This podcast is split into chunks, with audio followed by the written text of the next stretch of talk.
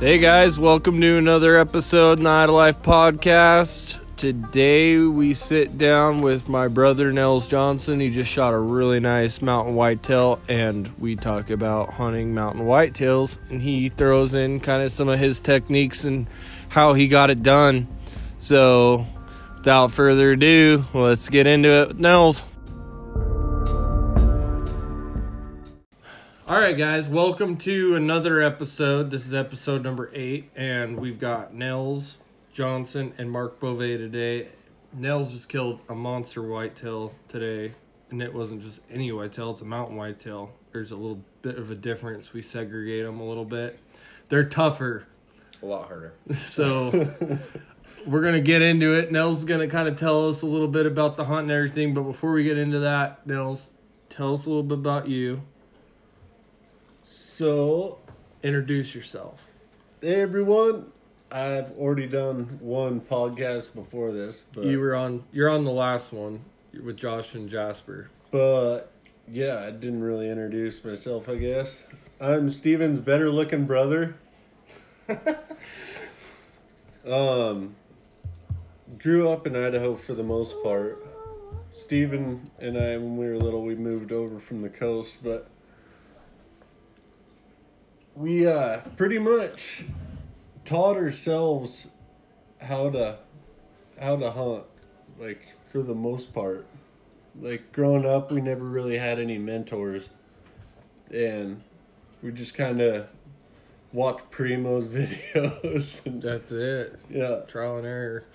and we hunted whitetail and stuff but it was never for mountain whitetails. It was always just you go down to like Worley or something and you get like six guys and you do a push and you'd see deer but they were all running away from you and you'd see them for like four or five seconds depending on where they were at.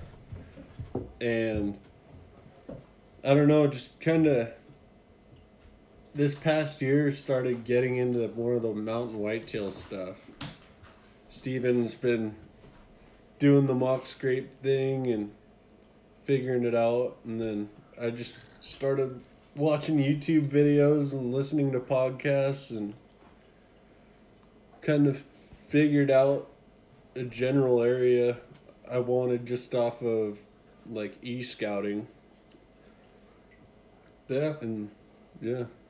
We got Mark over here. Mark Beauvais. You guys, Mark did the podcast with the. Uh, we we were talking about fishing, your history. Oh, He's yeah. been on a couple podcasts now. Stud Mark's- fisherman. Mark's my partner and all this Everything stuff, killer. but he's a damn good hunter too. I'm just an he's a generalist. I'm a generalist. and he's a five star chef. I can Mhm. cook. I had to cook for 18 people yesterday. This is the other wife- day you were telling me you made a mule deer uh, sushi or something. Yeah, last made night sushi. I made a bunch of sushi. I killed a mule deer buck with Steven the other day. I didn't have a lot of time to hunt. I've hunted five days this year. Killed a whitetail buck, killed a mule deer buck, and I should have killed a bull elk, but my archery skills aren't quite what they should be. Dude, it was pouring rain. We Your can make all the excuses. I missed an elk this year too. It's just like I missed a bull. Sucks. They haunt you forever. Oh yeah, the ones that you kill, you really don't remember that as much as the ones you miss. Like I was thinking about that, I'm like, oh yeah, I killed this bull, I killed that bull, but the ones that like kill me is like I had a big, um, I ended up hitting the bull, but I lost some big Roosevelt bull. I hit the big six by seven giant thing, and then lost that bull. It's one like you wake up in a cold sweat dreaming about Yeah. it. It's like, oh, Yeah. if only I was three inches back. And then it's the like the walk of shame almost, like you're wa- talking to your friends and stuff. Oh yeah, I wounded a bull, or I wounded a lost whitetail this year. I had nice a shot, whitetail. and it's like it just eats me. Yeah, I don't like that. I hate it. I hate it with a passion. yeah, S- Steven, you had an issue. You, Yeah, I shot a, I shot a buck this year, and like no matter how many people you talk to, and no matter how many scenarios you play in your head, like when it comes time, I was trying to get it done with a bow, and it was a nice five by five, probably a one forties, um, when I shot, he ducked. I had to stop him because he was cruising. It's the rut, and so I trying to get him to stop. He stopped. This was a mule deer. No, this is a whitetail, Oh, and I, I was already full draw. Stopped him, and when I shot, because I stopped him, I think oh, he ducked, and when he ducked, his his front legs came back towards his ass, and it center punched his shoulder blade. And I tracked him. I had snow, and I tracked him, and I tracked him, and the blood went from decent to terrible to nothing, and then I saw the buck walking, and it was like he was back to sniffing the ground, looking for does. Like it was just the craziest thing I've ever seen. Hmm. So, yeah, I don't think I don't think he died. I think he's fine.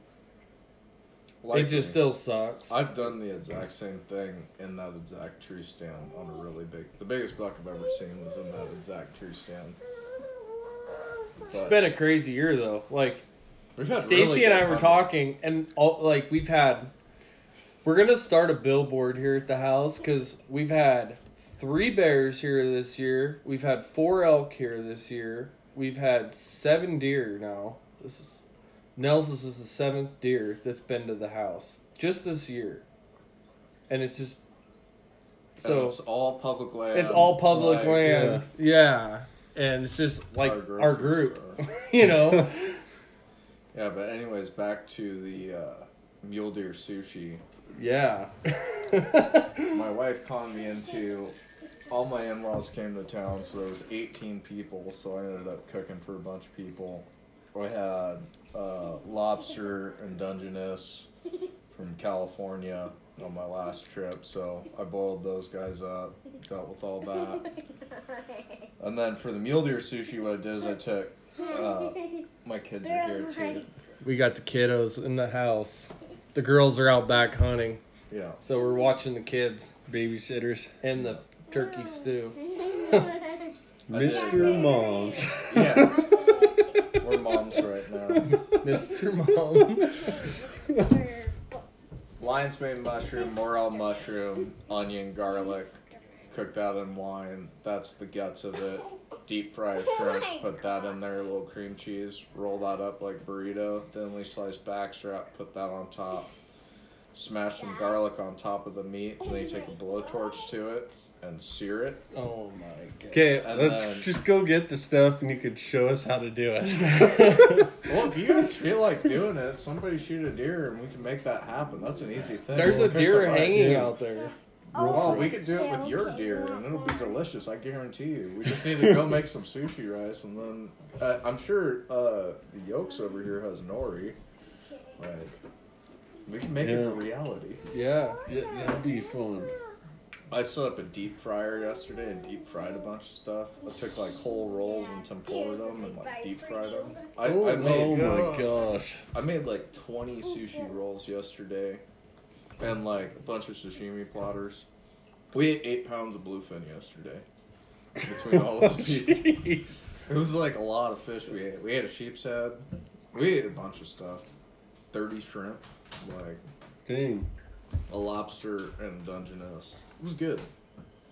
But yeah, I'm kind of. I'm ready to not cook for a day.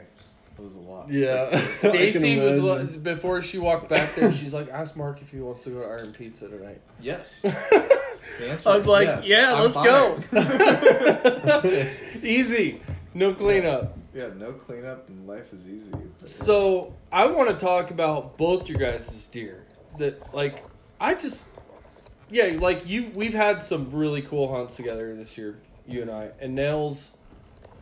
Nels just got it done on a stud.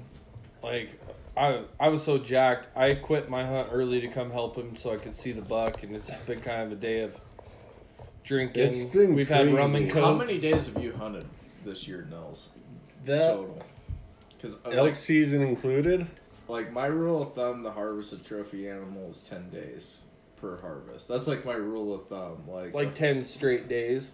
it doesn't have to be straight, but if you hunt ten days, you will likely get an opportunity at a mature animal. That's like my rule of thumb. Eh, But it also, like you got, I mean, you got to put in there like also your years of experience. Like so, I don't. think somebody like how would I put There's this? I don't want to certain. come across. I don't douche. know. It's But not like you use. there's Ex- it's like the encyclopedia you pick up over time over all those animals you've messed up on, or There's the definition of luck, right? Preparation Right. meets opportunity. yeah, That goes into it.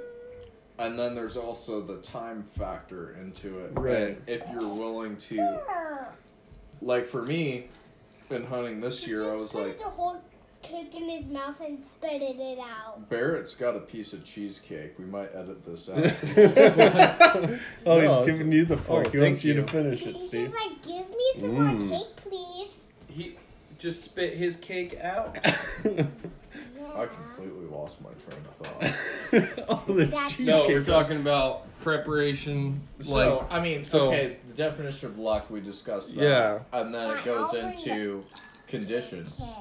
Which is where You want it?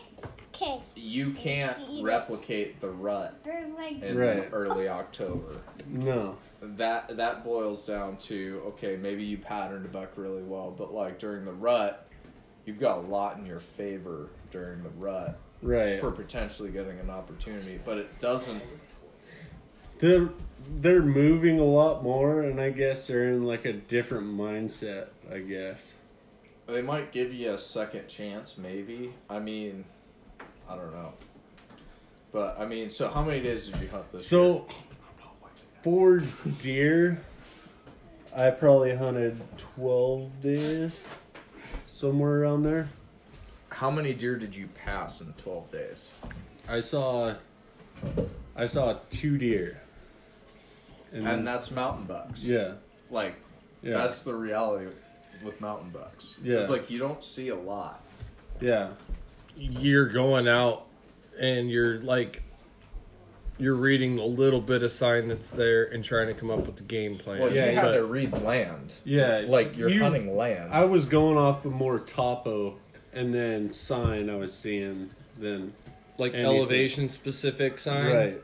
Yeah. So, um, in the last podcast, like I was asking Steven about like elevations and what he thought. Anyway, like I was seeing like every s- sign I could find. I was talking to Gittle and I was telling like um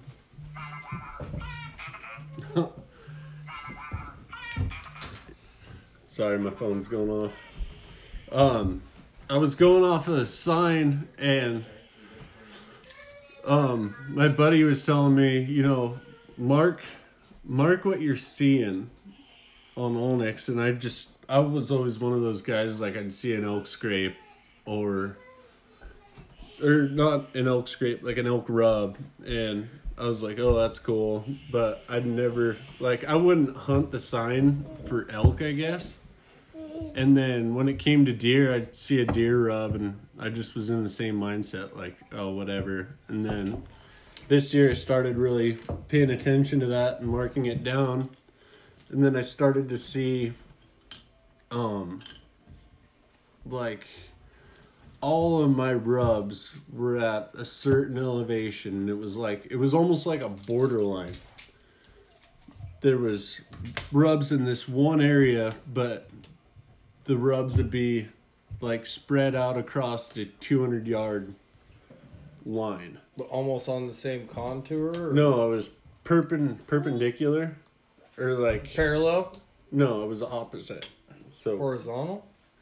it was on a latitude or on a longitude as far as elevation is concerned. so it was on like a longitude.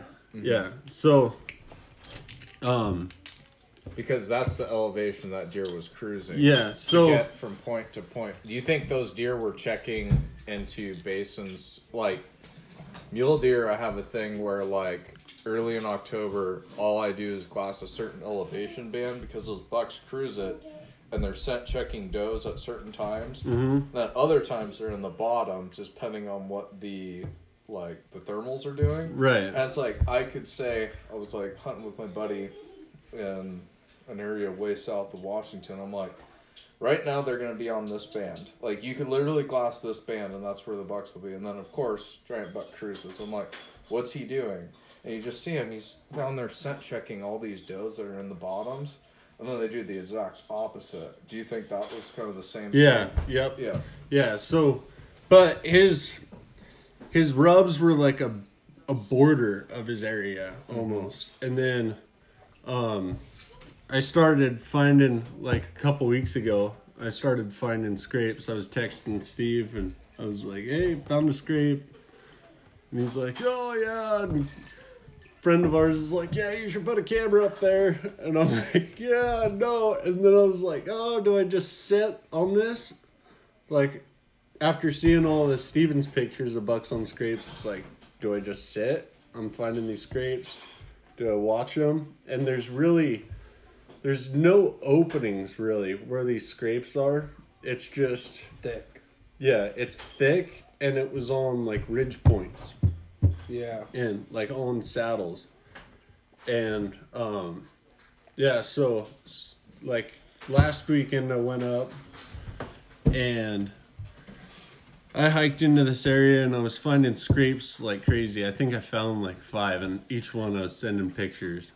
And the last one I got to looked super fresh, and I told myself I was gonna rattle there just to see. And had a buck come in on my downwind side, and I never did see his head. I just saw his body moving through the brush, and he came up like 40 or 50 yards away and there was this big red fir tree and i was waiting for him to step out from behind it and he never did he used that tree i think he found me like he pinpointed where i was and he used that tree as a line to sneak out Do you think it was the same buck? see i don't know it was about a mile from that one Okay. yeah It could be. Possible. Like they s- like the rule of thumb is like one square mile blocks. Like when you're scouting an area, a buck will have that one square mile, like a big mature buck, and then there'll be a different one in this block and this block and this block. But if they do Yeah, yeah. overlap, a mile's a long ways for a buck to go. But these are mountain bucks. and Yeah, it's See, totally like, and different. I've got bucks like, that yeah like thumper. Well, that's the thing that's crazy about those deer. It's just like, I'll say this about mountain bucks: it's a lot harder because you're hunting the needle in a haystack. right But when you get on them, you stand a pretty good chance of actually getting that buck killed in relationship to a deer that's had to sur- like these lowland deer. It's like okay, you're hunting a lowland spot. The deer you shot was hyper spooky Yeah. like I came to full draw on a buck that you have a lot of history on. Deer knew I was there, came to full draw and just kind of la Yeah. la la la, and I'm like, I'm not gonna shoot you. Like came down. There's none of that in lowland deer. No. So that's like where it's harder. I think they're more hunter savvy on the oh, lowland. hundred percent because they but get the shot at. mountain bucks, it's they're like they've lived through those elements and through all those They've different factors from wild predators. yeah like wolves, mountain lions, bears, they have to survive all that. Hunters are less of a factor because I just don't think a lot of guys do it. Like, It's I mean, super frustrating. You go hard. up there and you don't see a whitetail, and you're hunting like 12 days, and you see two deer. But most of the time, you're up there, and it's just like, oh, I'm going for a nature hike. Like that's why you got to do it. you get like back you're- to the truck, but you see all this sign, and it's like, But you keep adding that to your Yeah. playbook. Yeah, And it's like, keep- okay, I found this, I found this, and you like you did, you marked it all out on your Yeah. onX and you just painted yourself a picture of but why you won on this deer, you should go into that. It's Yeah. like you knew the spot and then you set up a play. yeah, In like you're like, okay, I know this spot. It could probably happen here. I'm gonna go to my little mountain meadow, whatever, or my Yeah. little timber stand where I could potentially get a shot.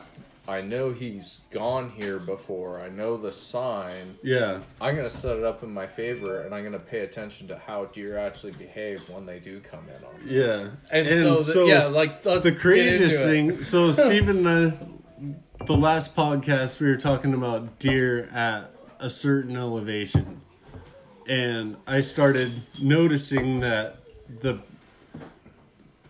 well, so the other day it snowed and we got a lot of sign, and I figured out how they were using that route. That's key, and not a And- lot of people pay attention to that. Is like there are days, and this is something that should be really important to talk about.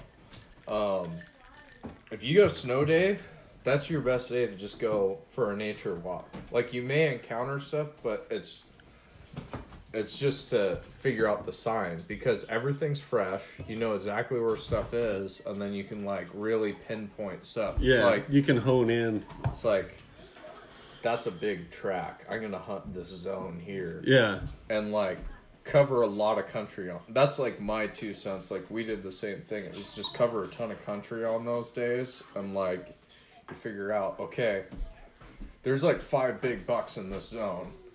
They each have their little pocket, hmm and we cut all these tracks. Now we know for whether it's years in the future. I mean, I ended up killing a buck on that day, so I was Yeah. it was like Yeah, it's crazy because you almost build like a history. Like, I didn't have trail cameras like Steven did, where he could see all this, all the animals. But you He's- saw his track. Yeah, but so I, I didn't see like I saw his rubs. Mm-hmm. So I got into the spot and there was a bunch of old rubs, but they were super tall. Like they were like twenty four to thirty inches tall, and they were on trees that were like eight inches Yeah. around. you know what's crazy? As I was looking at your buck, and I th- I don't think a lot of people pay attention to this. You guys probably know about this, but that buck had wood shavings on his head. How long's it been since they did velvet? I mean, it's been September, right? Mm-hmm. So they're actually rubbing that forehead gland on their rubs, mm-hmm. and that's another way of establishing just like a scrape. Mm-hmm. It's like, like you said, you're setting up your fence posts. He's doesn't he have red horns? Uh, Yeah. He does, quite yeah. red, but he's close. He wasn't rubbing just on alders. He was rubbing on I some, wish like I- and stuff. Yeah. could have had him on video when he came in because he was like black, like he looked black completely. And all I saw, like when he came in, I had rattled, and well, first off, like So back up. yeah, go to getting- your setup. You like go to your spot. You like knew there was rubs there, so you probably had his rub. So yeah, as I'm on my way in to where I saw like the initial, the first big rubs, and they were from they were ancient, like they weren't fresh. So they're all. like signpost yeah, rubs. They were old, and so I went in there and I had marked it, and um, the next time I went in there, they were all freshened up, like the trees were shredded. See, and that's what I was saying. It's like they use them different because when we find it with elk, it's usually it's like sometimes it's a spot where they're establishing a dominance thing, but I think it's a lot more true with whitetail. Like they're putting a scent on there that they mean something by, and maybe it's just because I don't know as much about elk now as I do about My buddy from- Dan and I talked about this a lot. because why? I mean, whitetails, it, you can hunt rubs on whitetails. You can't hunt rubs on elk because elk Or they so summer way up high, right? Yeah. Or some of them will summer way down low in like creek bottoms. But like where they're rutting, because most of our elk hunting, like we're all bow hunters in this room. Like I should buy a rifle tag and just rifle hunt elk because it's like all I have to do is see one. it's so much more frustrating than rifle hunting. That is. For There's sure. so many more people. I'm thinking about putting in for some muzzleloader tags down south. Like I was looking at that. I'm like, oh, that jet boat unit.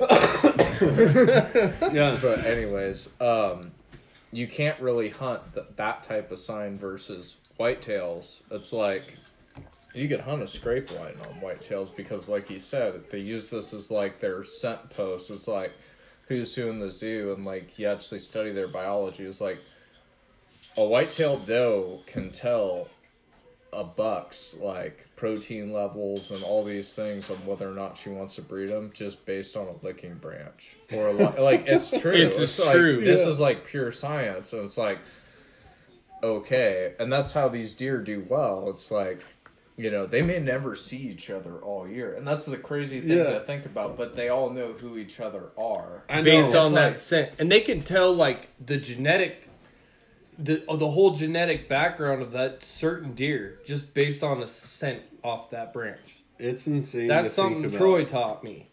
Like They have like it's the hardest thing about whitetails is scent, and like the thing you capitalize is scent. Like you know, using the synthetics and all this, you know, scent stuff. But you could also capitalize on their biology and the aggression that they have in the rut, which is what you Yeah, did. It's yeah. like Yeah, you use like reading the sign and then like it's cool to talk about this stuff though crazy. because like there's so much more that I don't think people understand about it. You know, they say, "Oh yeah, that's a big rub."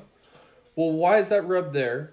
And why is it freshened up after the velvet's shed? Like, what is he using it for?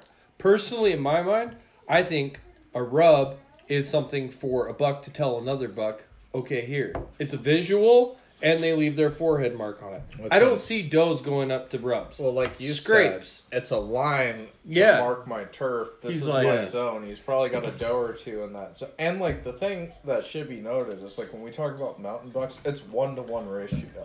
Like it's weird. Like you'll go Yeah. up there, you're just as likely to see a doe as you are a buck. And it Like- might be a one to two, but I mean that's how narrow it, it really Yeah. I mean, it's like Yeah. really close. Like when we go hunt these lowland areas, like Steven's spot, yeah, like it's like ten does to every three bucks. like three bucks. Like, Yeah. There's like a little spiker. There's like your mid size two and a half to three and a half, and then there's like, you know, the four and a half plus, and then they'll be like. It depends. Like I It's mean, insane. Yeah. Like, I mean, if you want to see numbers, go where I'm hunting. We're not going to tell anybody where I'm hunting. But, like, I also hunt high, like Nels is doing, and I just, I, It's a dichotomy, though. Man. Like, what you, what would you prefer? My ADT Well- says I'm gonna go hunt where there's a lot of deer. But Right. I I shot a deer. My early season deer was in high density, but like that wasn't like it was like first day of the season, or no, it was third day of the season, and it was just like I'm harvesting. You're more satisfied as a hunter, like When you going out and well, yeah, but I mean, when you go out hunting and you see animals, but when you go out and don't see anything, it's like what am There's I a doing? lot of doldrums. Yeah. with there the- is, Yeah. and it's very, di- it it's like, like, it plays can- a mind game. Like, what am I Yeah. doing up here? Like, I could be down in the lowland, like smoking. Something I'll say too, like the reason I haven't been up there is because it's a muzzle loader only right now, and that kind of narrows it down where I'm hunting for whitetails. But um, I'm hunting any weapon unit right now, and I'm hunting with the bow. I want to shoot a whitetail with the bow this year. That's I think That's that it. Has that's- a lot to do with how spooky those lowland like this is the thing that you have is like okay big bucks are allowed to live that old in this high country because a a guy's gonna go back in there hunt for two days i haven't seen a deer exactly. i'm never hunting here again It's I know, discouraging. and there was so many times where it was like, what am I doing up here? But yeah, at- then you'd start seeing sign, and it's like, I can't, I can't not go deeper into this and try to figure it out.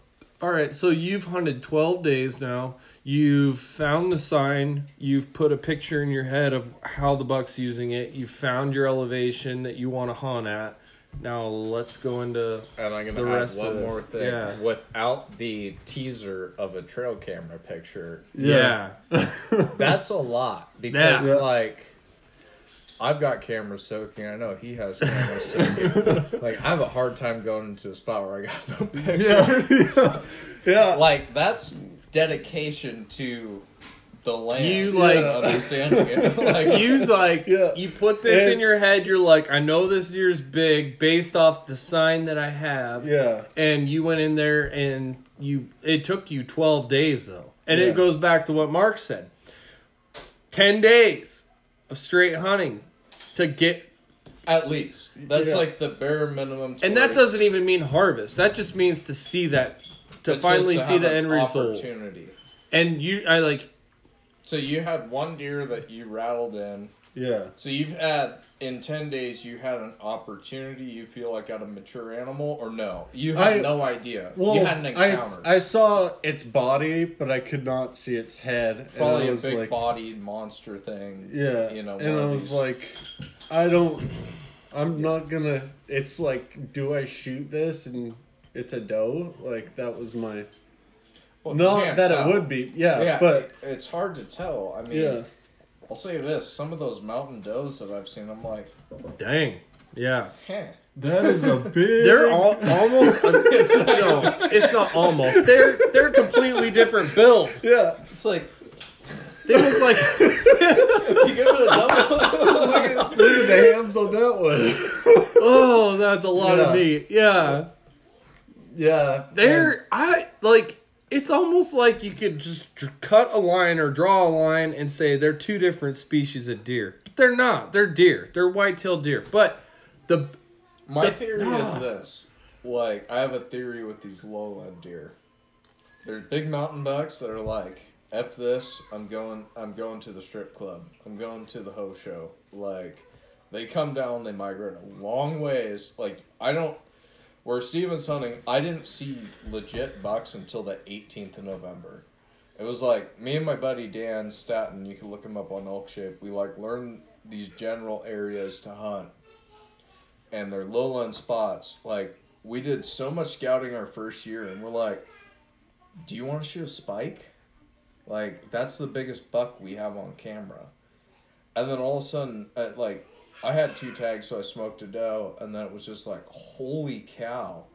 Like 18th rolled around, it was like we have 10 shooters on camera. It was just like this thing that flipped, and it's, it's the rut. All Yeah. these big mountain bucks leave their little hidey. I think they all have little hidey holes. It's like, I got food, I got water, I'm cool here. Yeah. I might have a couple buddies that I kick it with, but like, we're good. No one's ever walked into our little spots. And like, the thing is, you go drive in the backcountry of Idaho, it's like, I wonder who's ever walked to that little spot right there. Ever. yeah. And you could probably count it on one hand. it's like, It's like, what am I doing out here? I'm passing all these people in the bottom, and it's like, that's what you're doing out there. oh well, my- it's like you have the opportunity at a deer like that, and like that's an old deer. I'd be curious to have that deer age. Like as soon as I came in the door, I'm like, those teeth are, are worn did down. you check them out? Yeah, I, Yeah, like, the teeth are like- peek. I'm yeah. like seven plus, and like, but a deer like that smart enough to be like, I ain't going down there because homeboys they got guns and stuff. I Yeah. watched I watched my buddy die down there, like, and that's just the truth behind it. Yeah. I mean, that deer probably. I don't know exactly where he shot it. Probably had opportunity to go down in somebody's backyard where there's enough loaded does. That's the weird thing about Yeah, It'd be like, a 13 miles as the crow flies, you know. yeah. That's not hard for a deer No. to do, No. and I feel like some of these pockets that we hunt, you know, um, deer, you know, in these lowland spots. I mean, there's not a ton of density, uh, not a ton of people that hunt these lowland spots, but they have pressure. I mean, the general rifle season's October 10th through December 1st. Like that's just the reality. You have to Yeah. kind of take that into account. Yeah, and there's like a lot like the mentality is is like, and there's nothing wrong with it. It's like go out, you see a buck, you shoot it. You take any it home. buck, like yeah. a spike, a forky. so it's hard to get that age, I guess. I mean, my in-laws came into town. It's like what was shot? There was a a forked horn, a spike buck, and a doe was shot. And it's nothing against them, but like, they're people, you know, Yeah, from a meat- different yeah. area. It's a meat hunt, and it's like to find a mature deer is hard. Like, Yeah. I mean, I went out glassing with my wife, and it was like we saw eleven deer total and like you know they're in tamarack pockets and it's like hey, there's four deer in my my binos right now, and then my wife's like, I don't see anything on the hillside. I'm like, have my 15s on a tripod. I'm like, look in there. She's like, well, I see one. Oh, I see two. I'm like, just keep looking. And then like one wags its tail, and she's like, oh, I see three. I'm like, you see the buck yet? She's like, oh yeah, I know I see him. I'm like, and this isn't a spot in one of those areas that's like a lowland spot that's high, hi, highly hunted with rifle. I mean, these deer have had rifle pressure, Mm-hmm. and it's like they live in these little timber stands, and the only reason why I'm seeing all these deer is because I can look into a tamarack. all the needles have fallen, and then they go into the line where the firs are. It's like there's this line as they come out of the line of the firs and go into the tamaracks, they feel safe there, and then they go back into the firs. It's just like Yeah. No, it's funny you say that because, like, even like when I'm shed hunting, Mhm. like cedar groves have been. There's cedars yeah. in the very bottom of those spots. They so love those. cedars, firs, um, tamaracks. for like even like just for shed hunting at least. They love those spots for wintering areas. Like, there's You like the creek bottoms with Yeah. big, big cedars in it? Yeah. I believe. and yeah. like really like there's like lines to the there's yeah there's elevations to that too that are like flat and easy mm-hmm. and then yeah how to pick it apart and like yeah finding sheds it's always i've always when you find a shed like you mark it and then you just follow that elevation and usually you'll pick up the other one and See, and that's like what we were talking about the other day. It's like it's a uh, elevation line. That you're, it's a contour line that those bucks are traveling on, and we were talking about how they. It's just like Mark said with the mule deer. they're following a certain elevation and they're they're covering a lot of ground quickly because the does move vertical. They go from the bottom to the top to the bo- top to the bottom. That's their life cycle. They're going from feed to bedding, yeah or from bedding to feed. Like, and that's it. A doe's sole purpose in life is to raise her young and to get bred. That's it. So she's got to eat. I think she needs to take in a lot more protein than a buck does. A buck still needs to take in quite a bit of protein because he's got to prep for the rut. He's got to chase deer down. But, But I think a doe they- has to sustain more protein throughout the year in order to raise her fawns. And this is another little tidbit that I learned the other day. Um, I was listening to Meat Eater, and they were talking about it. They were talking about how deer, the the genetic makeup of a buck is solely, it's not solely, but it is primarily all on the doe and how the doe's gestation is for that year. So if the doe has a hard winter, that falls back on the buck. So she she has a a buck fawn, a male. If her protein levels aren't up, and say she has a hard winter and she doesn't get the food, she's barely makes it through, but she's able to survive and she carries that deer within her until spring and gives birth. That genetic makeup of that deer is messed up. It doesn't matter what buck bred her. It ma- it's all about how much protein she took in and how much she was able to give to that deer while it was in the fetus. Now, like that's a mind trip. Well, it's funny that you say that because those dudes that like raise big bucks, like the does that throw big bucks, are like really valuable.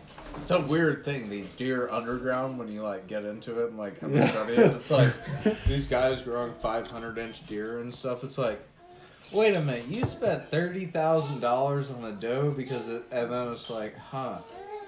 I mean, this is probably where chronic wasting disease comes from, but like, it's interesting, like. When you put it into perspective and you start thinking about it, it's totally backwards of what I've taught myself from hearing other people talk about like, oh, big bucks spread big buck genetics and that's how we have big bucks. No. I mean, it plays into it. happy, healthy does. Yeah. have good. I mean, and like the big areas that like I look at mule deer, it's like right, there's a rack pack of like eight does in this little canyon. There's like five in this one. There's like 20 in this one. And like, it's all about. But these are areas that have low buck to doe ratios. Like, where you're hunting is like one to one, which is like so rare. And like, when I figured out that that even existed in Idaho, I was like stupefied. I'm like, Yeah, a place like this even exists where it's like a two to one buck to doe ratio. Let's just say it's like one buck to every two does. That's crazy. To Yeah. Me. But it's like the reality is, it's just these areas are so hard to hunt because a you got to drive a long ways on gravel roads and mountain roads, and You then you got to hike go a- hike a long ways. Like and it's not an easy hike either. Well, and like, so here's something. I took my brother in law hunting one time, and on day one, I learned that he was never going to be a mountain lion uh, or a mountain hunter. Uh, we hiked 11 miles. It was a tame day for what we did, like about as tame as I could make it, and he couldn't walk anymore at the end of the day. He was really shook up. And he didn't hunt the next three days. He hung out at camp the next three days.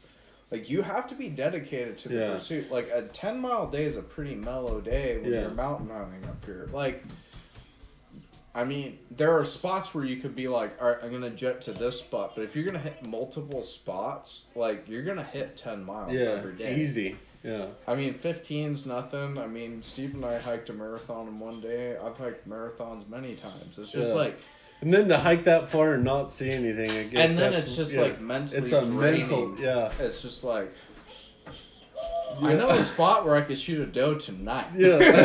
I In know. 20 minutes. yeah. And this then could be done. suffering I is could, over. I could end my sorrow for the year.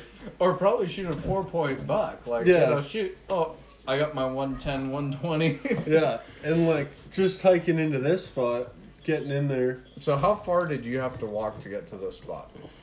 So where I shot him today, Yeah. he was actually a lot closer. He That's was nice. within, I bet three quarters of a mile from the pickup. That's nice. Did you get him out whole? Yeah, it was all downhill. Oh, that's nice. Yeah, it was a steep ridge. Got him up. Did he do the tumble? So I didn't see him drop. I saw him take off. Mm-hmm. But yeah, like getting into that. So All right, we got to back Like- up. I'm gonna let you talk. I'm not gonna say anything further. You're in your spot. Let's just say a mile from your pickup. Then what? So I'm getting in there, and those old rubs that I was finding, those big rubs that I was taking pictures of, I have them marked, and I was going into that area, and I found a new one, and it was just as big.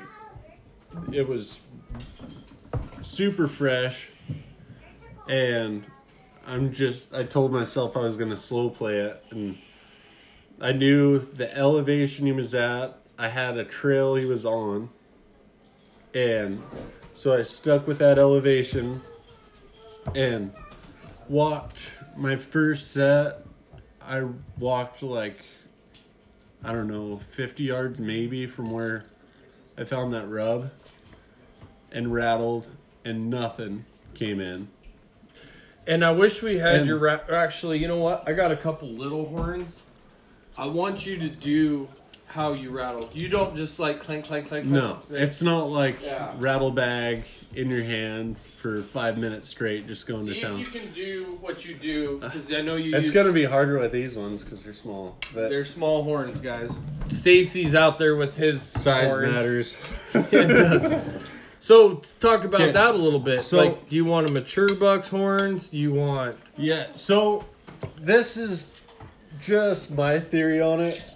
Like a big deer is gonna know like when two little scrappers are going at it versus a mature or Two two, big mature bu- two big bucks. bucks, yeah. It just sounds different. Like these, you can rattle with them, but it's you don't get that. It's like a different sound. It's not that. And I wish we had like the, But- the girls are out there hunting right now, and they took Nels's horns. So yeah, anyway, like when I set up and rattle, it's not for super long, but there's pauses. Like Yeah, so Like just go rattle? into it. Just okay, guys. These are smaller horns. These aren't the ones that he used, um, but he's just gonna gonna go through his strategy and rattling, and I'll let you take it from there. So, Nels, like- Yeah, so when you set up, what I do is I'll some like I've done it before where you have a grunt tube and you make it sound like a buck's tending a doe and then you like incorporate like the I call it like a buck roar. Like it's a longer grunt almost. And then you kind of play out this picture it, or a scenario and here's a grunt too. like I'll take a grunt tube and uh, uh, uh, that's like that'd be like a tending call. And Okay. then like I'll have one of those Primos cans, like the doe. Yeah. Mhm. And like this this will be in like a drawn out like it will be in a drawn out time frame. It's all not like right after one another. So I'll Your wait whole calling sequence is what a half hour or an hour, about a half an hour. and you probably have ten minutes multiple times in your sequence where there's nothing, Right. and that's when you have your rifle in your hand and you're Yeah. like, So you're just waiting. Yeah. You give it a while and then you, the thing is, is you have to be super patient because it's not like elk hunting where you call and they bugle and they can be like running right in. Like Yeah. sometimes they do, but a lot of the times you really have to watch your downwind side. Yeah, if it's a mature whitetail, they're not just gonna come in. It's like they're uh, they're fighting to survive. Like they've learned from surviving like all these predators and stuff. They're not just gonna expose themselves just Yeah. because there's a fight going on. Because that's a lure for other predators and stuff. So they're always checking, and so like watching your downwind side's always key. Like that's something I learned with calling coyotes. It's just you always keep a blind eye to the downwind and anyway, so I start rattling and I like to do like a clash and then you'll rattle a little bit and then clash. But there's pauses. You don't want to just sit there and do this the whole time. Like, and explain why because you you were telling me earlier the they lock up and their horns are stuck together. They're not sitting there tink tink tink. yeah, tink. they're pushing. locked up. They're pushing each other. Like they're not just like tapping their heads together like this. Are you breaking brush while you're doing anything? Some guys I'll, are I'll really into kick, that. like, Like, kicking I'll the kick brush. the ground, yeah, and then I'll like blow, like, like, with your mouth. Yeah. Just, yeah, and a pop. And, like, That's like yeah. a big deal. Like guys, I've I've rattled in a few bucks. Like the buck I killed last year, I rattled in with my bow. But there's an art to it, and there's guys that get really good at it, and they kill giants every year. but it can be super frustrating too because there's so It's many the war attrition, right? Right. It's like, what is that saying? It's like.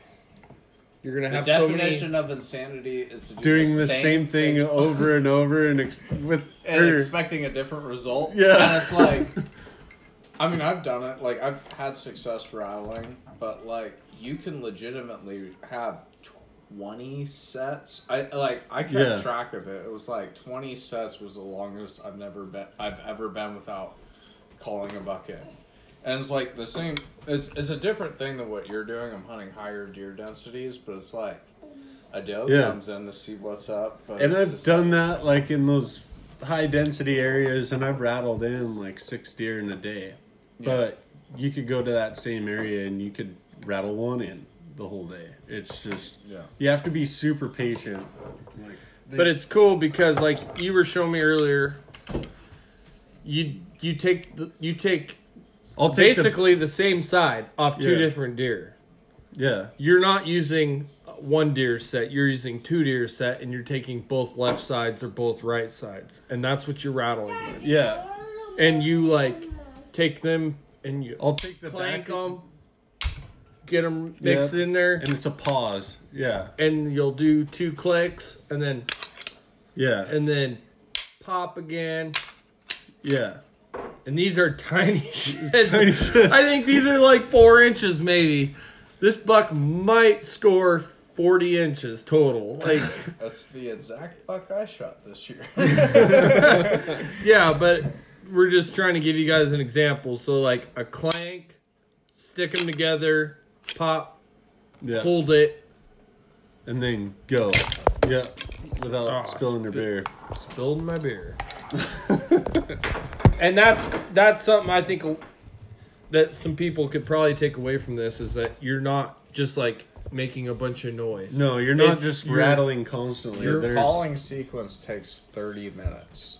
Yeah. That's what a lot of people, it's like, oh, I'm going to go out in the woods, I'm going to rattle. I'm bored in 10 minutes. Like, if you Yeah. actually look at your phone and count to 10 minutes, and like the thing that's It goes really- by quick. And like the thing is, is like I hate to like make the segue into free diving. A lot can happen in two minutes and thirty seconds. Mm-hmm. Like that's hunting free diving. Is like you're literally going on a hunt every two minutes and thirty seconds. You're That's going something- all in on one go. and, and it's like 30 minutes is an eternity when you make when your ADD is that bad that my hunt is 2 minutes and 30 seconds cuz that's a breath hold. Yeah. 30 minutes is an eternity. Like set your clock. Well, Like, and then not seeing game, like all that's running through your head when For you're doing 10 this, days. and it's like, yeah, and you're rattling, and it's like, what am I doing? Like, You're second guessing yeah, yourself. like you, it's but that just has to go that goes back to low deer low deer density areas Yeah. and like you're not going to go out there expecting results I when you're hunting wonder mountain what the density is. It's probably three deer per square mile. Dude, Yeah, the fact that you I got don't on even that know. buck this morning in that spot after that many days and you put it all together and you were like, all right, I'm putting all my cards in right here Yeah. today on this spot and it just worked out. yeah, Like that's that's a lot. I was that's like blown away. because you're hunting literally like maybe two bucks in Yeah. five miles square. Yeah. I mean, and you happen to be on him. That's that doesn't it happened to work out because that deer is smart enough to be like, if you made a mistake on your opportunity, like you said, that deer came in downwind of you. Yeah, yeah, And you knew, okay, this buck's gonna hear me. He's gonna do like any smart animal's gonna do. He's gonna scent check me, but hopefully he scent checks me to where I can see him. yeah. So And I've- he made the mistake to scent check you where he, where you could see him. How many times did that happen during the course of your season? Exactly. When a Yeah. mature buck scent checked you, and because I mean this is right, yeah, Welcome it- to the Viet Cong. Yeah, Like, like- yeah, dude, that buck could have Yeah. scent checked you half a mile away.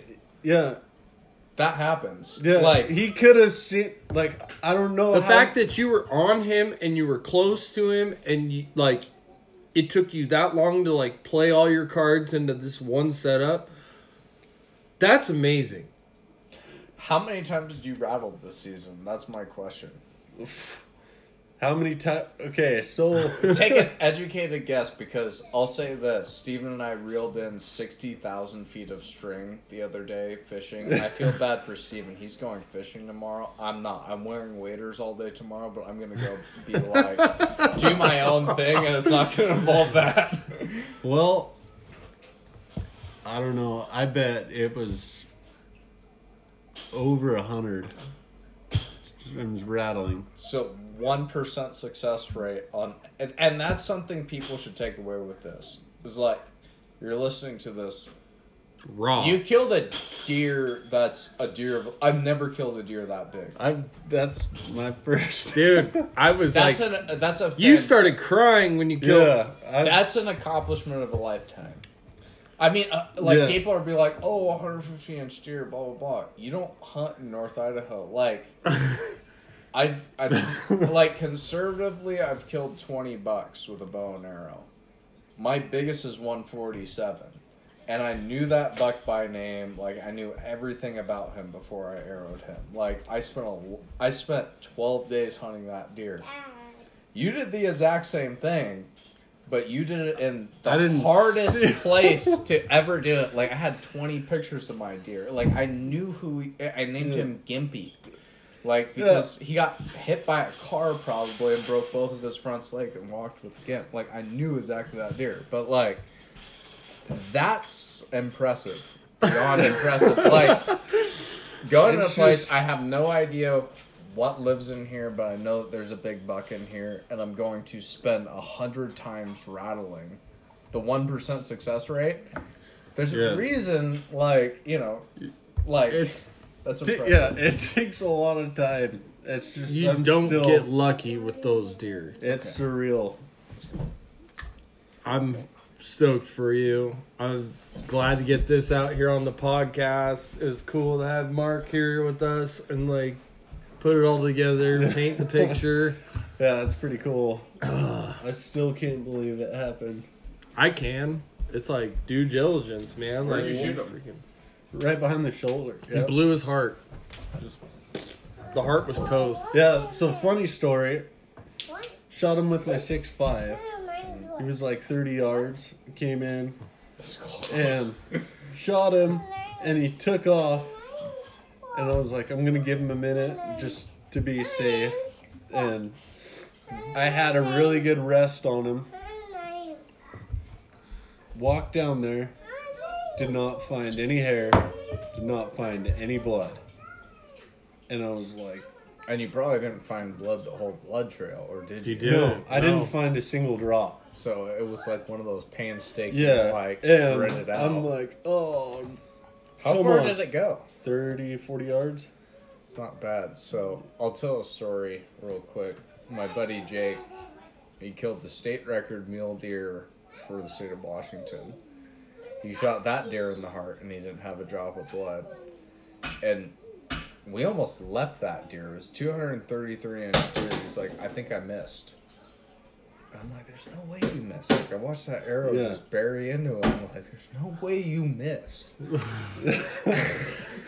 And there was no blood. And this was with a bow and arrow. There was no blood. And it was right through the heart. He nicked the heart. And that deer went 100 yards. And it was just like behind some sage. It's Like, crazy how far they'll go. Like his heart was blown apart.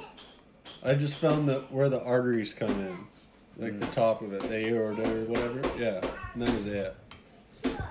But I like shooting them in the neck when they're on the gated road. yeah, don't we all? Yeah. That's what happened with me. Mhm. I wasn't passing that opportunity. That mule deer, he was like, I got the chance to do the slam. I'm shooting it. It was awesome. It was such a fun day. It was a chill day. That was a very relaxing day of hunting. But we saw a lot of critters. It, wa- I think it's just because it was like our first snow and went up there, got back there on that road and going down it. Oh, there's one right there. I want that deer. Pop. Done. he dropped. That's awesome. We waited for him to walk up onto the road because it was going to happen. And then it was just like, all right. I've never shot a mule deer ever. Let me tell you something I was about gonna- suppressed rifles. I really So want nice. to take you down there because you'll have a really good time in my little Hell's Canyon spot. Like one of these days, I couldn't do it this year, but like Yeah. we need to do that. Yeah, that'd be Like, fun. I have a feeling you're gonna be doing some cameras this spring. Yeah. Oh yeah, for sure. Well, the thing is, is a guy in Idaho can get a whitetail tag and their general deer tag, and then buy a Washington. I got to figure out the blacktail thing in Washington and like kind of dial that in. You shoot the deer slam every year, whitetail, mule deer, blacktail, Blacktail. with like. What is it? It's like six hundred dollars invested in tags. It's like it's not that bad. It's not bad, and I'm trying to get into the out of state stuff too. I'm just trying like, to kill a mountain the buck. quote unquote out of state Nels stuff. is like, show me up here. You had a chance to shoot a mountain buck that decided to come breed hussies. City girls. That's pretty much what happens. The redneck bucks come down and breed city girls. But that thing's cool.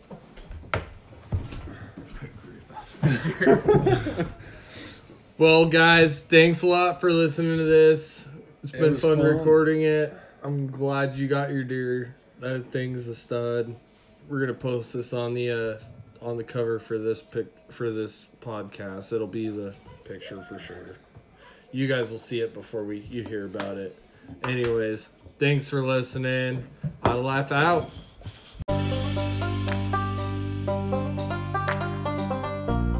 Thanks for listening to this week's episode, Nine Life Podcast, and we will see you on the next one.